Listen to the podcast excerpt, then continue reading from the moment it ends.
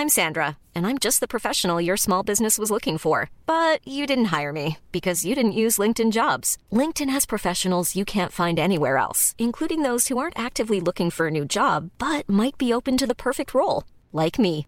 In a given month, over 70% of LinkedIn users don't visit other leading job sites. So if you're not looking on LinkedIn, you'll miss out on great candidates like Sandra. Start hiring professionals like a professional. Post your free job on linkedin.com/people today.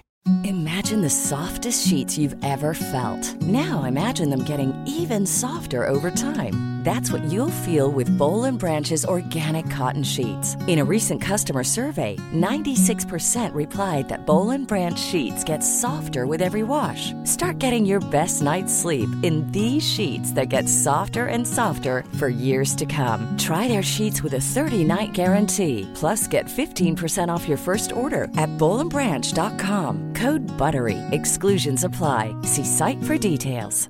Hi, I'm Daniel, founder of Pretty Litter. Did you know cats tend to hide symptoms of sickness and pain? I learned this the hard way after losing my cat, Gingy. So I created Pretty Litter, a health monitoring litter that helps detect early signs of illness by changing colors, saving you money and potentially your cat's life. Pretty Litter is veterinarian developed, and it's the easiest way to keep tabs on your fur baby's health right at home. Go to prettylitter.com and use code ACAST for 20% off your first order and a free cat toy. Terms and conditions apply. See site for details.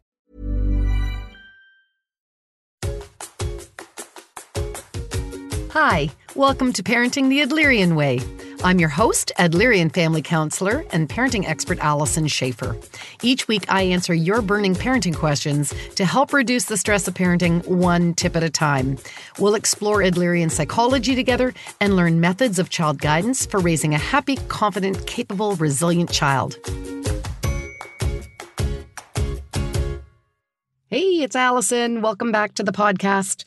I uh, hope everyone's holding up well. I have three questions. And my first one is I'm a single working mother and I have an only child. She's seven years old and stuck at home while I am working thanks to COVID. Recently, she began talking and playing with an imaginary friend. Is this a sign she's lonely and stressed? Should I be worried? Uh, so, no, no reason to be worried at all. Um, in fact, there's some opportunities here. Uh, what I can share with you is that uh, on average, or certain research has shown that by age seven, about 65% of our kids will actually have an imaginary friend. And uh, really, the prime time for that to sort of show up is sometime between three uh, and 11. It seems to have something to do with their uh, development of uh, something called social intelligence and certainly creativity. And so it's it's not a, a sign of exceptionality uh, in any way. But um, what happens is sometimes around the age of four or five, kids develop something called theory of mind or the capacity for something called theory of mind. And what that is, is to have the ability to understand that different people have different thoughts and see the world differently and um, have things that are see the world and have wants and needs that are different than yours, different opinions, different way of seeing things, different way of being and acting. So it's getting inside the mind of another. So what we do tend to see is that although boys do tend to make uh, friends, they often kind of have like superpowers or more like superhero friends. But girls, um, by and large, are more likely to have imaginary friends. And we do seem to see it more in only children or firstborn children. And what's interesting is to watch really the dynamics that play out with her imaginary friend.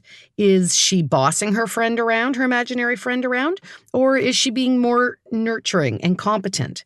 Sometimes it's a great way for kids to exhibit a sense of control you know, because they can make up the scenario. They can say if their friend is hungry and um, wants to eat. And then, of course, they can say, oh, well, my friend wants to have crackers, so I get to decide on crackers for her.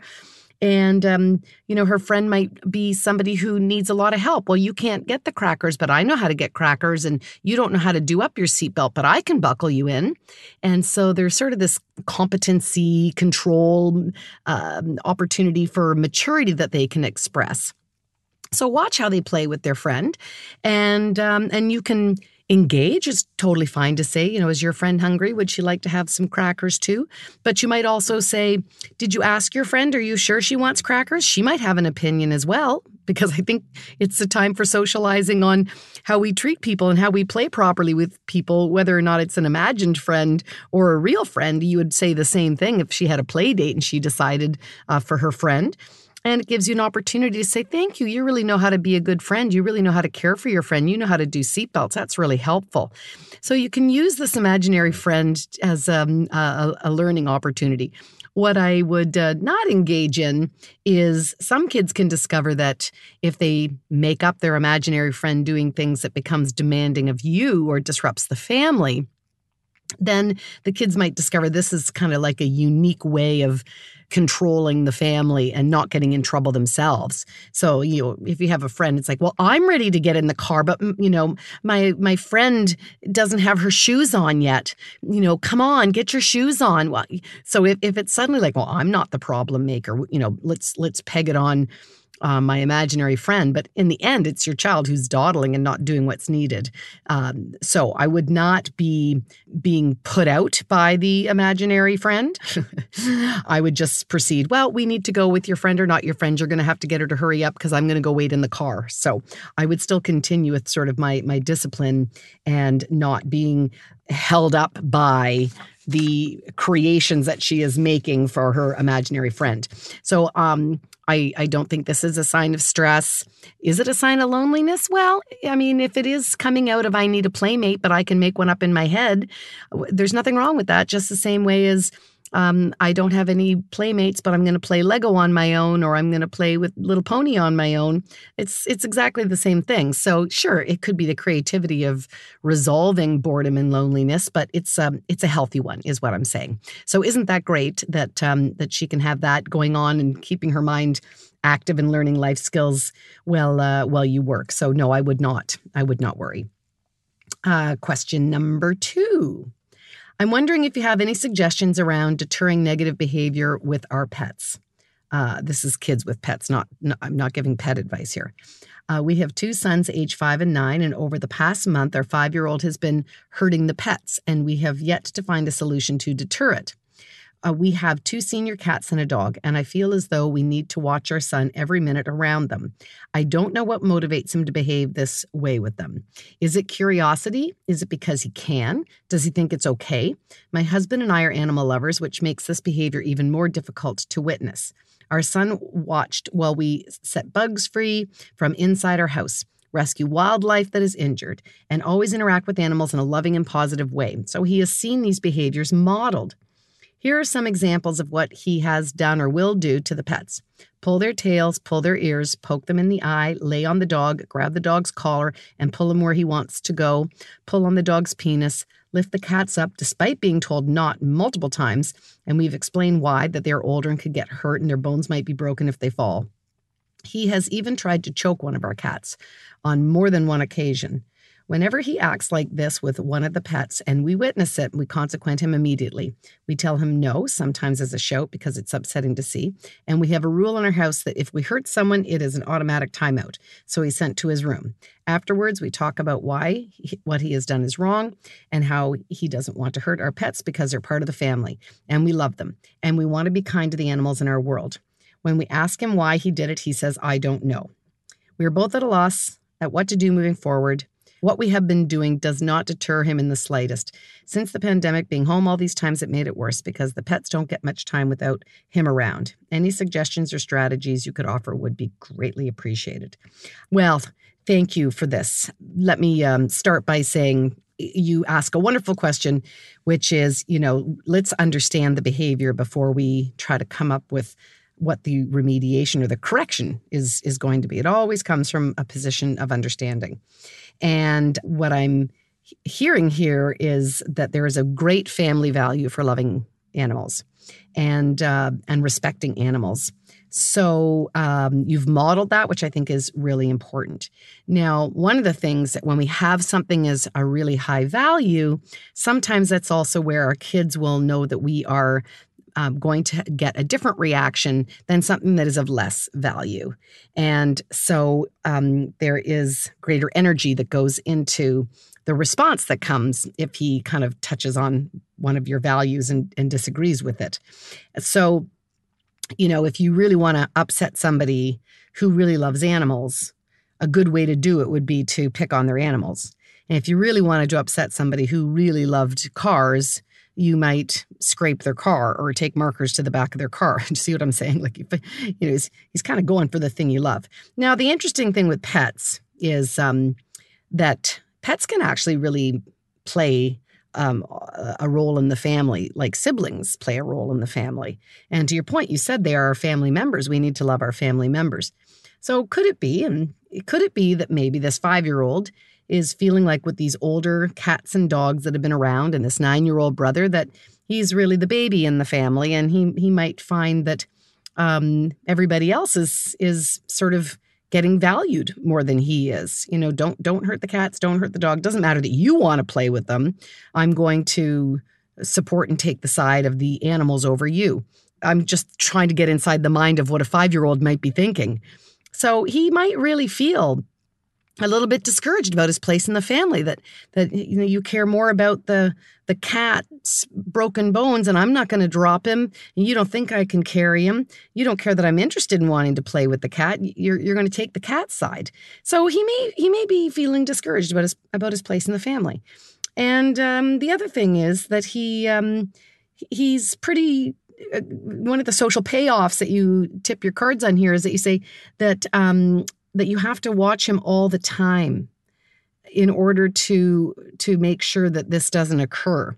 So he's also discovered a way to keep you on a short leash and engaging with him because lo and behold, if he got rid of this behavior and he started treating the pets right, you might stop watching and staying close and you might go off and get busy doing something else. But so long as he's disturbing, then you have to supervise so that may be one of the benefits. The supervision might be one of the benefits.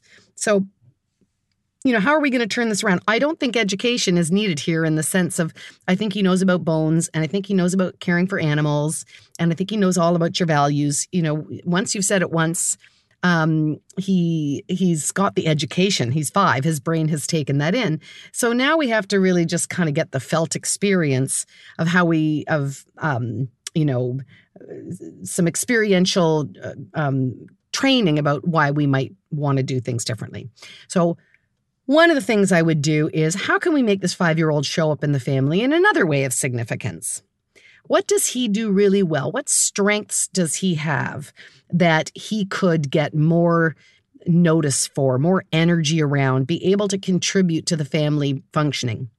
And you haven't described him much but one thing we see is that he's he's clearly engaged with these animals. And just to be very clear that you know when we're looking at kids who are heartless and sociopaths and really have like problems they're hurting animals and succeeding and they would do it in a way that they wouldn't get caught and they're also fascinated with fires. And i'm not hearing that in what you're saying. I'm hearing just the right amount of provocation um, such that yeah, it might not they, they pester their animals, um, but he's not drawing on them with markers and catching them on fire and you know being dramatic. But I mean these things happen. So he's he's pestering, and it's uh, part of it is he he he may actually wish that they had a better relationship with him like a sibling. He may want them to play with him. He may want that playmate. Um, but I'm thinking more likely he's doing it to engage you for for undue attention seeking. And he may have a bit of a reputation now around I'm that guy. I'm I'm the animal bugger. And so I want to help him relieve himself of that badge, that title that he's been holding so well for the last little bit, and uh, invite him to show up in the family in another way. So, what other way could he engage in the animals? Do you ask him to groom the animals? Do you ask him to feed the animals? Do you ask him to come along with you when you go to the vet? Is there pro social ways that he could be better? Is there ways that you could say, um, you know, I know you'd like to spend more time with the cat and you'd like to pick him up.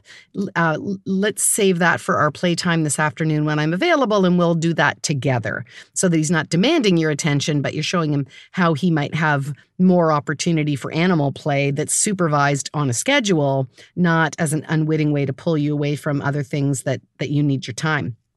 The other thing I would say is that um, you know, the animals can participate a little bit in this too. I know we're kind of in lockdown or whatever, but, um, you know, I think he probably has a sense of justice and wouldn't like it if the animals uh, actually had to like stay in crates or you know if the cats have to go to a bedroom and they need to be up there and, until um, until a certain time of the day so it might seem a little bit uh, that he feels, oh well, you know, I I didn't treat the cat fairly. Now she has to go stay in the bedroom. That that's not very nice. I didn't want that outcome.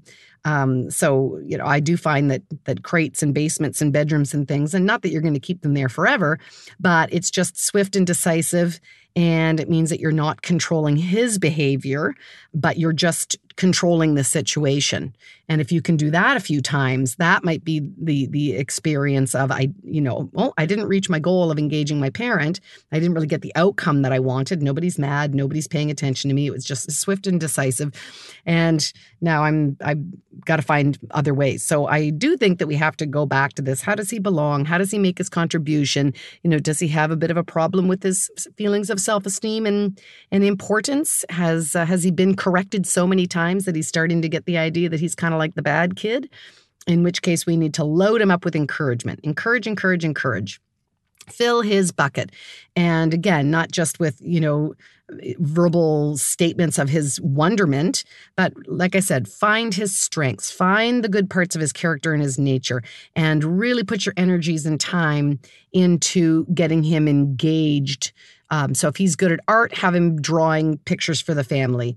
Um, if he's good at humor, have him do rehearse a skit or a sketch or something and perform it at dinner. So something like that. If he's organized, give him a job of organizing the pantry or something. That's where where I would be focusing the energy and trying to like really bring down the the animal piece. I, I, I suspect there's a little animal jealousy, love feeling going on at the bottom of all that. Um, so I hope that's get you started. Hope that's helpful. Um, remind him you are so kind, you are so gentle, you sure love our pets. They sure love you. all right. And my last question of the day here. Should we encourage our 16 year old son to get a job? I think he's bored and wasting his summer on video games. My wife thinks it's been a tough year for him with COVID and the loss of the school year, so she thinks he shouldn't be pressured to do anything he doesn't want to do. Oh, to work or not work. Well, it's weird times, right? Because I think a lot of uh, the workforce, um, we're really relying on some of our teens to to do some of this essential essential work. You know, to work at Subway and to work cashier at the grocery store because we all need to still function. And we also know that teens, um, and the research is still out. And again, I keep saying over and over again in my podcasts, uh, my expertise is in Adlerian psychology and family counseling. It is not in COVID and disease prevention and public health. So speak to your authorities in your area. But the discussion that's been going on here is that uh, children and teens seem to be far less likely to actually uh, uh, develop the symptoms and the, the illness and have the same threats to, to COVID as uh, older people. And uh, they may be a carrier, but um, now there are things where they're discovering there's other complications and things. But um, in terms of the relative safety of our kids using good social distancing and um, all the measures that a workplace that would be allowed to be open in the stage of lockdown or unlocking, as it were, we're in um, stage three in a lot of Ontario, still stage two in Toronto, where I'm recording from. Uh, but you'll see all the accommodations that have been made, you know, that surfaces are cleaned and um, only so many people at a time and tables so far apart and, you know, grocery belt lines have to be wiped before the next customer. There's all kinds of protocols in place. So if we assume that they can do the protocols and um, and the government has said that that can that job can be filled and and um, then I don't think there's a health risk that hasn't been thought of in terms of them going out. If they're severely anxious, and some people are, there's a subjective piece to our feelings of safety. Um, I would take that into consideration. But generally, what I would say is you really can't decide this for your child. And that's why I like your word encourage my 16 year old as opposed to make my 16 year old. That if you make a decision for him and he does not have buy in on this, what are you going to do when he doesn't want to go to work? I mean, he'll show up late, he'll get himself fired. It's it's uh, it just creates conflict. So the question becomes, what's where's his opinion about all this? Have you sat down with him and written the pros and cons? And maybe he hasn't thought through that in a more formal way. And some of the things that you can add on the pro list that maybe he hasn't even thought of is that, in fact, it is very social. You know, like, I already have friends. But, you know, working together is one of the best ways to make friends. You know, it's, it's much easier to make friends working with people than it is to just go socialize at a party because it's very hard to make small talk. So it's a great way to make friends. It's a great way to make the time go faster. You might think about whether he has some financial goal that he would like to reach. I know a lot of young people are saving for like longboards or video games or saving for a car one day. So sometimes the interest in saving money and actually having a financial plan in place is, is great there. Uh, you may at 16 decide that you want to reevaluate what you're funding. And what I mean by that is, yeah, it's pretty hard to get excited about going out and earning your own money for something if you know that you're getting a big fat allowance and a big cash uh, uh, payout at Christmas and you're like, yeah, I just get money. I don't have to really earn it. So you may have to look at whether your allowance and handing out is making it um, a little bit too fat for the cat and uh, um, because what's the name of a great Adlerian book? Fat dogs don't hunt. Uh, that things have to be a little bit leaner to create some of that motivation for kids to want to push past their fears of a new situation uh, or fears of not being competent at a job, um, and have some bigger motivation to to overcome that and actually get going at it. Uh, you might also want to talk about some of the other skills that you actually learn. It, it, kids do tend to say, you know, I felt really good about myself at my job. I was really good at it, and it's a great thing to put on a resume. And uh, they can be considered about what kind of skills they actually want to get. You know, if they like working outside, then maybe they want to get a job that's doing gardening work, and that could be formally through a gardening company. But you know, they can also be entrepreneurial in spirit and just see whether or not there's people in the neighborhood that are looking for some some lawn care. So they might have a pre preconceived idea that every teen job is is you know whatever being a cashier and maybe they don't want to be a cashier and they haven't thought of all the many different ways that they could be engaged. We uh, certainly need a lot of our young people to do tutoring, to do supervision of kids that parents are working, uh, you know, assuming that bubbles and all that kind of stuff is is working. So I would go and just create that list of pros and cons and talk about maybe some of your youth experiences, some of the things that you liked about it, and ultimately say your opinion about it is fine. And it's okay that, you, that two parents have two different opinions. You can say, well, mom thinks that you should just kick back and relax and, and not have stress. But I think for the little bit of stress that you'd actually get all these other benefits and it wouldn't be stressful at all. I think it would actually reduce your stress. So we have a different opinion about that. What do you think? And uh, and then I think you you can let the chips fall where they where they may. Um, I really find that when again you really can't make decisions for or try to control or coerce teenagers. But um, open dialogue, sharing of information, inspiration, helping them overcome their own uh, self limiting beliefs by having faith in them, uh, not corroborating where you think that they can't manage. I think those are all kind of uh, prime principles that that come into place here. And so, um, so we'll see how this unfolds and whether he takes a little nibble about that, and you'll learn a little bit more about him and his priorities by getting into a to a conversation about it. So, uh, hope that's helpful. And keep sending in your questions, folks. I um, I appreciate it. Uh, I will tell you that if you follow me uh, online, there is a upcoming uh, summit and i'm talking about teens and high risk behaviors and that's an online summit that you can sign up for. And the other thing is there is an international summer school that'll be going on for the next two weeks. And again it'll be um, it's usually in real life but because of covid the international conference that was um, planned they've moved it to an online event which is um, too bad because it's a great thing to go to with families and everything but it does mean that you're able to not travel and still have access to international speakers um, that are in the Adlerian community from around the world. So I will post the uh, the link to that registration as well. So two two big events coming up at the end of the month, and uh, just remind you that if you want more information like this, uh, jump on and subscribe to my e newsletter, which is at the bottom of every one of the pages on my website, and so you will get pinged and notified if there are uh, upcoming uh, events that are Adlerian and that I think would be suitable for you. So um, please sign up. Other than that, stay happy, stay well, look after one another, and uh, we'll catch you next week. Keep sending in those questions. As you know, it takes a village to make a podcast, so thanks to my team, including Max Cotter, my editor and technician, as well as the crew at H2O Digital. This podcast was recorded in Toronto, Canada. We acknowledge the land we are meeting on is the traditional territory of many nations, including the Mississaugas of the Credit, the Anishinaabeg, the Chippewa, the Haudenosaunee, and the Wendat people, and is now home to many diverse First Nations, Inuit, and Metis. We also acknowledge that Toronto is covered by Treaty 13 with the Mississaugas of the Credit.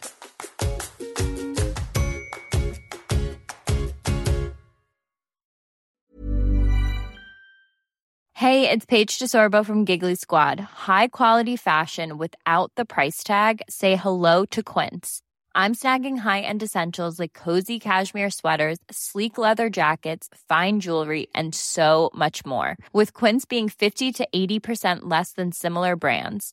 And they partner with factories that prioritize safe, ethical, and responsible manufacturing. I love that. Luxury quality within reach. Go to quince.com slash style to get free shipping and 365 day returns on your next order. Quince.com slash style.